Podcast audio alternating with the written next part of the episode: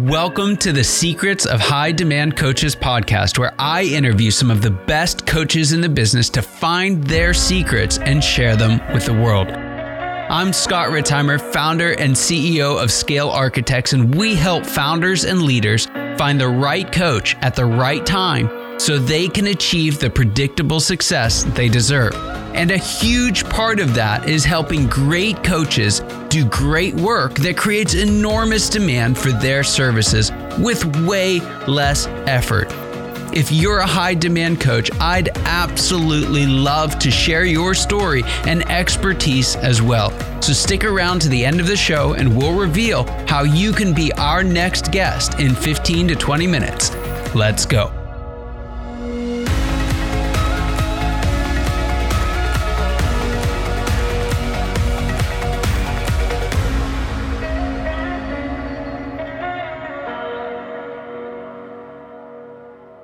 Hello, hello, and welcome once again to the Secrets of the High Demand Coach podcast. And I am here with yet another high demand coach, and that is Khadirah Muhammad, who is a systems implementation engineer, a marketing automation expert, and founder of succeedingwithsystems.com.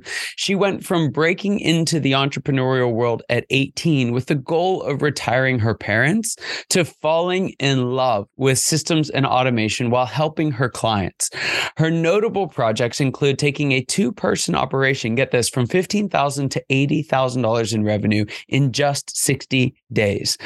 Uh, she then went on to help them triple their team in eight months. It's amazing. I hope we get to hear the rest of that story. But uh, Khadirah helps solopreneurs create six figure systems so that they can gain back the time freedom and develop the lifestyle freedom that they want using marketing automation and systems. Well, Khadirah, I'm so excited to have you on the show. Uh, folks don't know, but in the world of podcasting, we kind of live and die by our schedules. And my calendar just wreaked havoc on this process. So it feels like it's been forever in trying to get you here, but you're here and I'm so excited to have you. Now, before we jump into systems and marketing and, you know, building businesses, I'd love to just take a step back and hear a little bit about your story.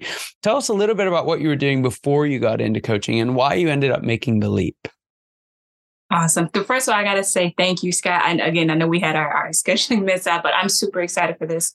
I've been looking forward to being on the podcast and hopefully being a very valuable ear or valuable voice to the ears of your listeners. Um, but yeah, so how I got started in this, um, you know, just as you kind of read in my bio, when I was about 18 years old, it was the first time I went to college. Um, it was the first time I actually ever had a job. Worked there for a week. I was like a desk clerk at a dorm, and I was like, this is probably not going to be good long term. And it wasn't even just the job itself, but it was actually just you know, the, the concept of it, I'm like, hmm, the things that I want to do probably won't like just being at a regular job really isn't going to help me. Um, and especially as after a couple of years, I'm in this college towns full of people, you know, 20 year olds and whatnot. But all of a sudden, one day I just kind of woke up and I started to pay more attention to what's around me. And specifically, I noticed everybody that worked at my local Walmart, everybody that worked at Tim Hortons, even people who worked at Starbucks, even people at different grocery stores. Everybody was in their 50s, 60s, 70s. I've seen 80s. And I started to question, I'm like, what's going on? Because I'm thinking at my grandmother's ages, they were both retired in their 60s. You know, they weren't working anymore. So I didn't realize why are they working? That doesn't make any sense. There's plenty of mm. 20 year olds, you know, looking for a job, a part time thing. I did my own research and I realized, oh, most people can't really retire. Um, most people, even if they're on like Social Security, that actually had a timeline of when it was supposed to expire. And, uh, you know, especially because of most recent events, that expiration is even one year earlier than it was supposed to be. So I'm like, okay, I'm an only child, you know, and I'm at that time, I'm about 20 and I see, you know, my parents' jobs and I'm like, you know what? I got to do something different because they've taken care of me. They've done so well for me. And I just could not imagine you know, them having to get another job after they're quote unquote supposed to retire. So that was the catalyst to me just even thinking about entrepreneurship. Yeah. Um, it, it was a it was a long journey after that. I did a lot of different things. I went up e-commerce stores, I did side jobs, I tried to do anything to sell something to figure it out. And then all of a sudden I kind of landed into this world of digital marketing. Um, and with digital marketing, it's paid advertising, it's Facebook ads before people really were like doing doing Facebook ads, in my opinion. Um, it was Google ads, it was even Twitter, just stuff that I had no idea about. And I just had a side job. I was able to make a little bit of money. And so I just used that to buy courses and try to client, get clients and try to figure that out. Um, and then when I actually graduated in 2019, uh, actually right before I graduated, and I'm trying to actually apply for jobs because I'm, you know, entrepreneurship thing it has its ups and downs. So I'm like, let me try to be a bit more stable. And when nobody was calling me back, I'm like, well, maybe this is my sign. I should just try it and just try to figure it out. That was 2019. It was 2023. It's been up ever since. That's awesome. Amazing. So we'll fast forward a little bit. You're now doing coaching with uh, six and seven figure businesses. You're helping folks to uh, to get control of their life and also grow their business. And for many, especially solopreneurs or folks that are in the kind of early struggle stage, early fun, uh, they're they're they can feel stuck in this trading hours for dollars. And you know, mm-hmm. there's this moment, and every entrepreneur experiences it in some way, shape, or form. But it's like, wait a second, I left my job working 40, 50 hours for someone else. I'm working 80 hours for myself. And for some mm-hmm. reason, there's less in the bank account. What's going on here? So tell us a little bit. What would you say is the most important work that you do for your clients? Oh, the, the first thing I have to say is the the mindset of realizing that number one, you don't have to do everything. Number two, you shouldn't be doing everything. And number three, just because you could do it, that doesn't mean that somebody else can't actually get it done.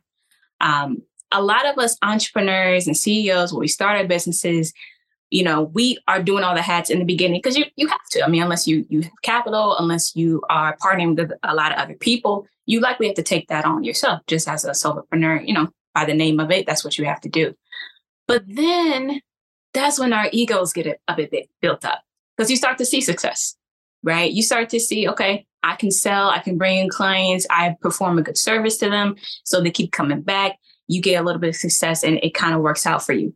Now you're in this trap where you know you're doing a lot of things you shouldn't do, but then you don't really want to take the time to figure out how to get out of that. You don't, or you feel like, well, nobody's gonna be able to do it better than me. That's the like the number one thing somebody tells me. Well, I do this and nobody else can do it. I'm like, what's this thing you're talking about that you're doing? Oh, talking back and forth with clients trying to get your calendar set up. That's what you think nobody else can do other than you. That's not the secret sauce of your company. Why do you think you're the only person that could take take on that? Yeah. So the first thing I have to help them with is understanding when you work the job, you had a specific job. Not sure. Did you have to do certain other tasks with other people's jobs? Okay, yeah. But you had a very specific job with specific roles and responsibilities and tasks that you needed to do. So if the CEO of the job you used to work at isn't doing your job, why do you think as a CEO of your business, you need to be doing a position that clearly somebody else can be doing other than you? So the very first thing is is helping them with the mindset and being able to think bigger, really thinking out of yourself and really realizing it's a service to be able to provide a job to somebody else and figure out how to put yourself in your zone of genius so you can grow the company in the way that it needs to grow as the visionary. You can't do that if you're doing all these other little things that are especially outside of your wheelhouse. Yeah. So that's oh, the first so place they got to start it.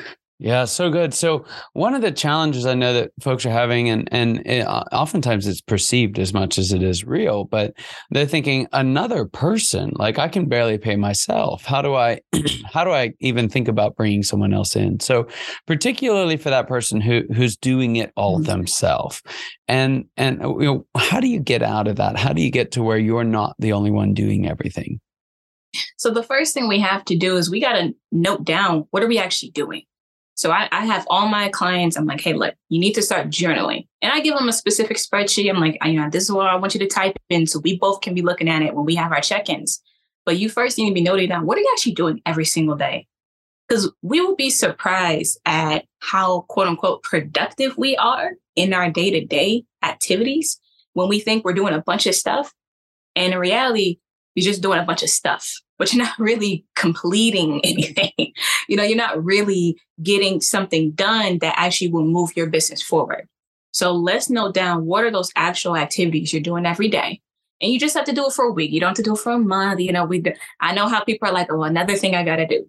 Just a week, it'll take you five minutes at the end of your day. That's it. When you do that, now you're gonna start to categorize. Okay, is this a revenue generating activity? Was this a CEO activity? Was this something I absolutely had to do because I'm the person, I'm the leader, I have to do this? And then was this something that, oh, I shouldn't have to do? You don't have to figure out already what's the position of the title, you know, the title position of the person who's got to take it on. Just categorize it. Do you need to do or do you not need to do it? And then we take all those things that you don't need to do. And then that's when we start to figure out, okay, what's the job title of that person? Right? Is that a specific individual? Is this multiple different people, right? Multiple different positions. We have to figure that out first before we even start to bring in other people. And then after that, now we have to start creating what are called standard operating procedures for those tasks that you're doing, right? So I can, if I can give a, a really quick example, let's say you're managing your own calendar right now, right? You're going kind of back and forth, you're booking with your own clients that you service, right? What if there's somebody who can actually take that on for you? Or could you just send people a link and then maybe that's easy enough? But you probably wouldn't know that you're doing that every day until you're writing that down and you're journaling what's going on. This is how you create data so you can figure out what's actually happening in your business on a day to day basis. Yeah, yeah, it's so so true. One of the things that uh, I do, I'm, I'm coaching with clients who are solopreneurs who want to stay solopreneurs at least for the foreseeable future, maybe not forever, mm-hmm. but that's just that's where they're plugged in. Uh, for them, what I've found the biggest metric for success isn't really revenue. It's not really, you know, your expenses, expenditures or necessarily even profit. It's mm-hmm. profit mm-hmm. per hour, right? Mm-hmm. And so when you're looking at it, it's okay you can you can get into this rat race of just trading time for dollars and just more time for more dollars and that's what mm-hmm. a lot of people do when they chase the revenue game it's just it's more more more but we never have a critical eye on what should we stop doing what should we get rid of what should we have someone else do and so I, I, love what you're talking about because you're talking about these things that are low dollar per hour tasks, right? How much do you yes. make scheduling, right? You know, when when that could be automated, and mm-hmm. uh, and I've found it really helpful for folks when they recognize, hey, the most important thing because there's so many things to keep track of, but when you're in the stage, the most important thing is that one metric. What's the dollars per hour? Because then you can look at the activities in this log, and you're, you're this is what exactly what you're doing with your clients and saying, hey, what are the highest value activities that you're doing? And the lowest value ones, okay, do we get rid of those or how do we automate them or how do we, you know, how do we delegate them to somebody else? So I'd love right. to kind of step into that a little bit because I, I know that you you do a lot with systems and automation. Uh, mm-hmm. And so tell me a little bit about how, again, you, you take those initial steps for somebody wanting to start getting stuff off of their plate and into automation or process. Yeah. So when they want to take that next step, because, you know, they're already convinced they know they have to, if they want to grow, they got to do something different. And after we've kind of journaled things out, after we've created some SOPs, now it's just kind of the, discussion of are you going to hire a person or do you need to hire some tech? Right. And what's that sequence? What does that really entail? Because sometimes you don't really need to hire other people. Um, and I know that kind of scares people because they're like, how am I going put somebody on? I, you know, who do I find? Are they going to yeah. match with me? That's and that takes time. It takes time to find somebody. Um, you know, one of my mistakes in the very beginning of me and, in my business was just hiring people because I felt like they could do a task and I didn't have the environment set for them. And they really weren't a good fit with me, but I kept them on because I'm like, oh, they're just gonna take care of this and da da da. And you get stuck there and it's like, y'all don't really get along. It doesn't work. Or they may be good for right now, but they aren't really a good fit for the future if you're thinking long term. Yeah. Um, but that can be its own discussion right there.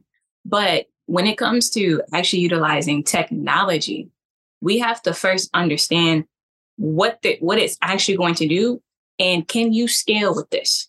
So I'm big on tech. It's very easy for me to figure out anything, at least online. New hardware, that might be a little different. But if it's online, I can pretty much figure it out.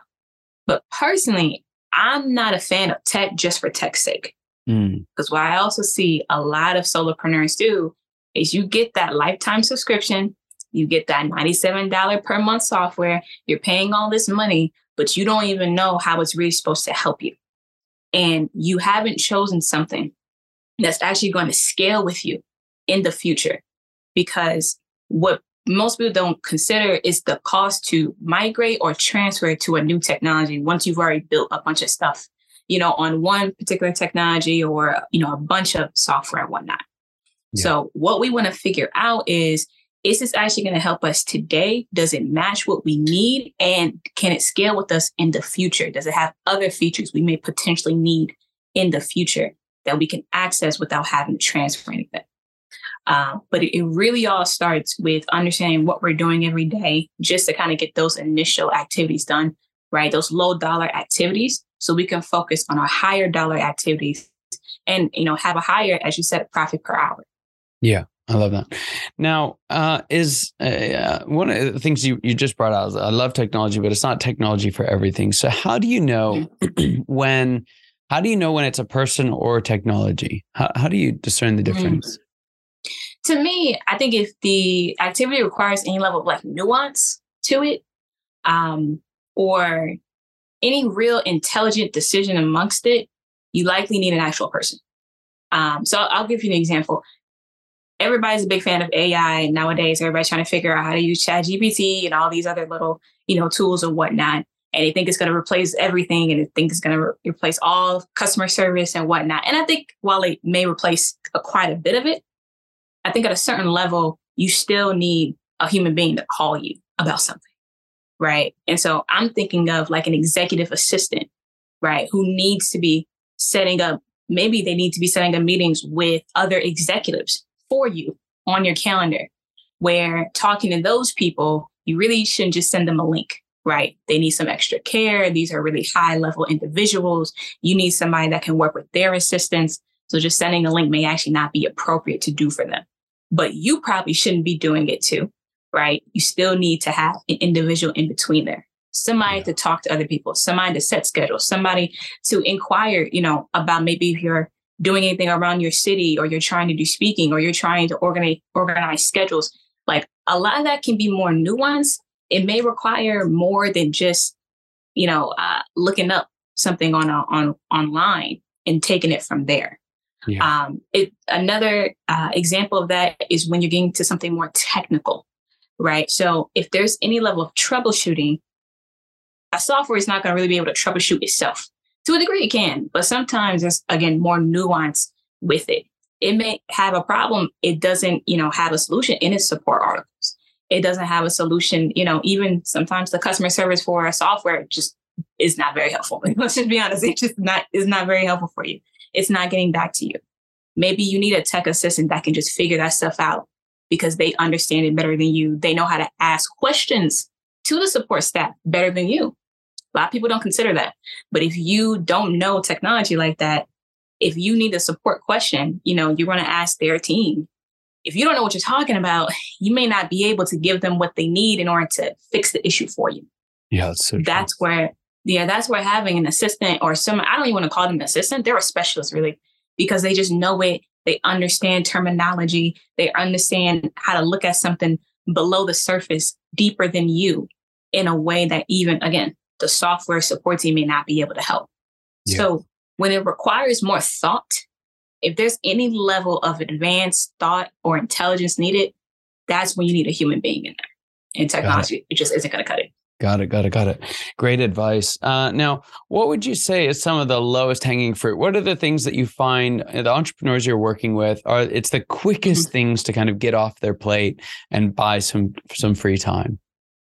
Oh, easily anything to do with scheduling. Most of the time, if you're trying to schedule with leads, you're trying to get people on the phone. Um, that's a combination of like a calendar booking link, and it's also a person that might need to just call, you know, your leads and get them on the calendar. So scheduling, booking calls with leads, um, any customer service related things, and that also includes account management. Um, I think one of the first things, if you're a service based business, if you're a consultant, if you're a coach, and you provide support to your clients, um, and they meet with you like on a monthly basis, unless there's like, you know, you know, a part of the package is for them to speak to you. Any support related things, you need to get them their own client account manager, right? And that needs to be a person. That can't just be, you know, some AI software that you that you think is going to replace everything. That's not going to be the case. Um, anything to do with scheduling anything else. So not just necessarily with clients and booking them on your calendar, but also with actual like, you know, other individuals, other not leads necessarily, but if you're just having a conversation, getting booked on a podcast, you know, do you have somebody who can do back and forth with that? Again, that's more likely to be a person than it is to be just a, a software or anything like that. Yeah. Those are really administrative activities. Um, another good one is if you are not really tech inclined with anything, you definitely want to hire a specialist. They don't need to work for you full time. They can be super part time or just kind of stand by as you have questions. But you probably want to have that person um, around because while technology can uh, promote you, while it can automate a lot of your activities, it still requires maintenance.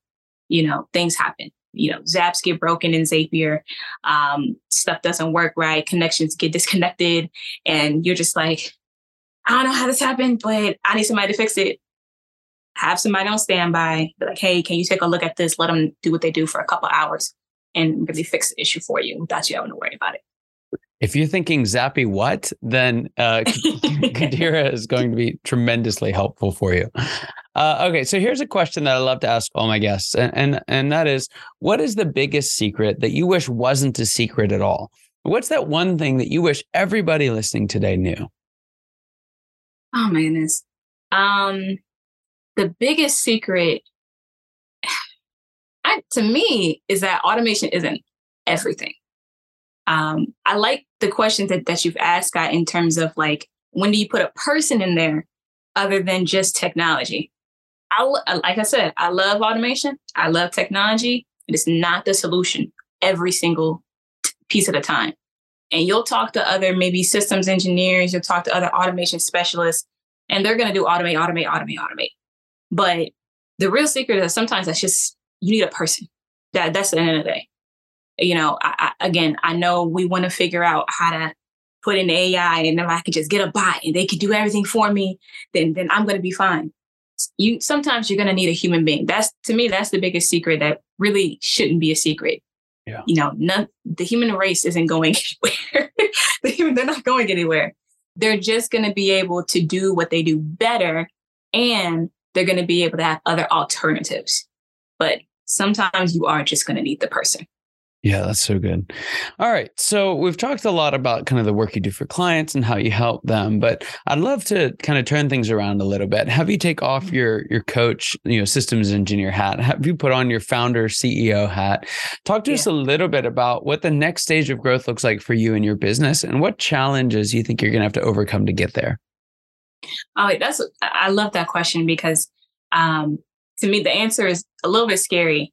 The biggest piece of growth I have to do is coming from behind the scenes where I work on everybody else's stuff and, you know, I do great work with them. And it's actually teaching this to other people. And, you know, specifically showing people how systems and automation technology does not have to be scary, nor does it have to be overwhelming. Because I notice majority of clients when they come to me, you know, they're overwhelmed by it. They they have all the options but they don't have the necessary skill set. And obviously, they don't have the time to figure out the necessary skill set, nor should they be doing that anyway. Um, and it takes a while for people to get to that point. I've, I've learned, you know, a lot of times people come to me and they're already at six figures, even closer to seven figures, and they're just trying to figure it out. And that's where they really need somebody like me to come in. But I also want to speak to people who, you know, are at six and are growing there. And I want to say, hey, you can get there faster and you can do it without being overwhelmed. This is how you should be thinking about systems. This is how you integrate this in your everyday life. And really, it's just showing them that they can integrate it and that you already have a system. You already have a yeah. routine. You're just kind of refining it.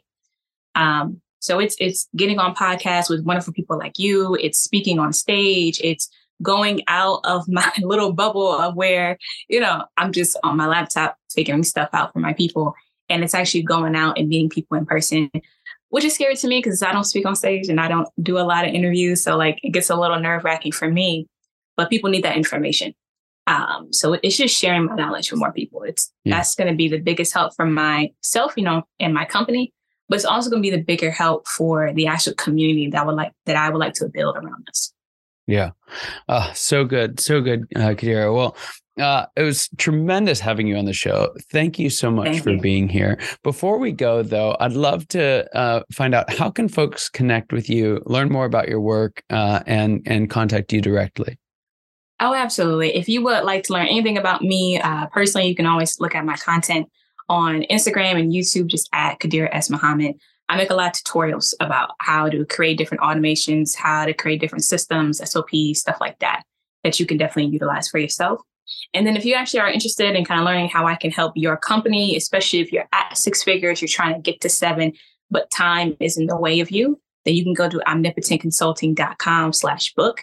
And then you can check that out. You can see the testimonials and you can book a call with myself and we can figure out how to take you to that next level together. Fantastic. Well, thank you so much for being here. To everyone listening, your time and attention mean the absolute world to us. I'm so honored that you're here, and I cannot wait to see you next time. Take care.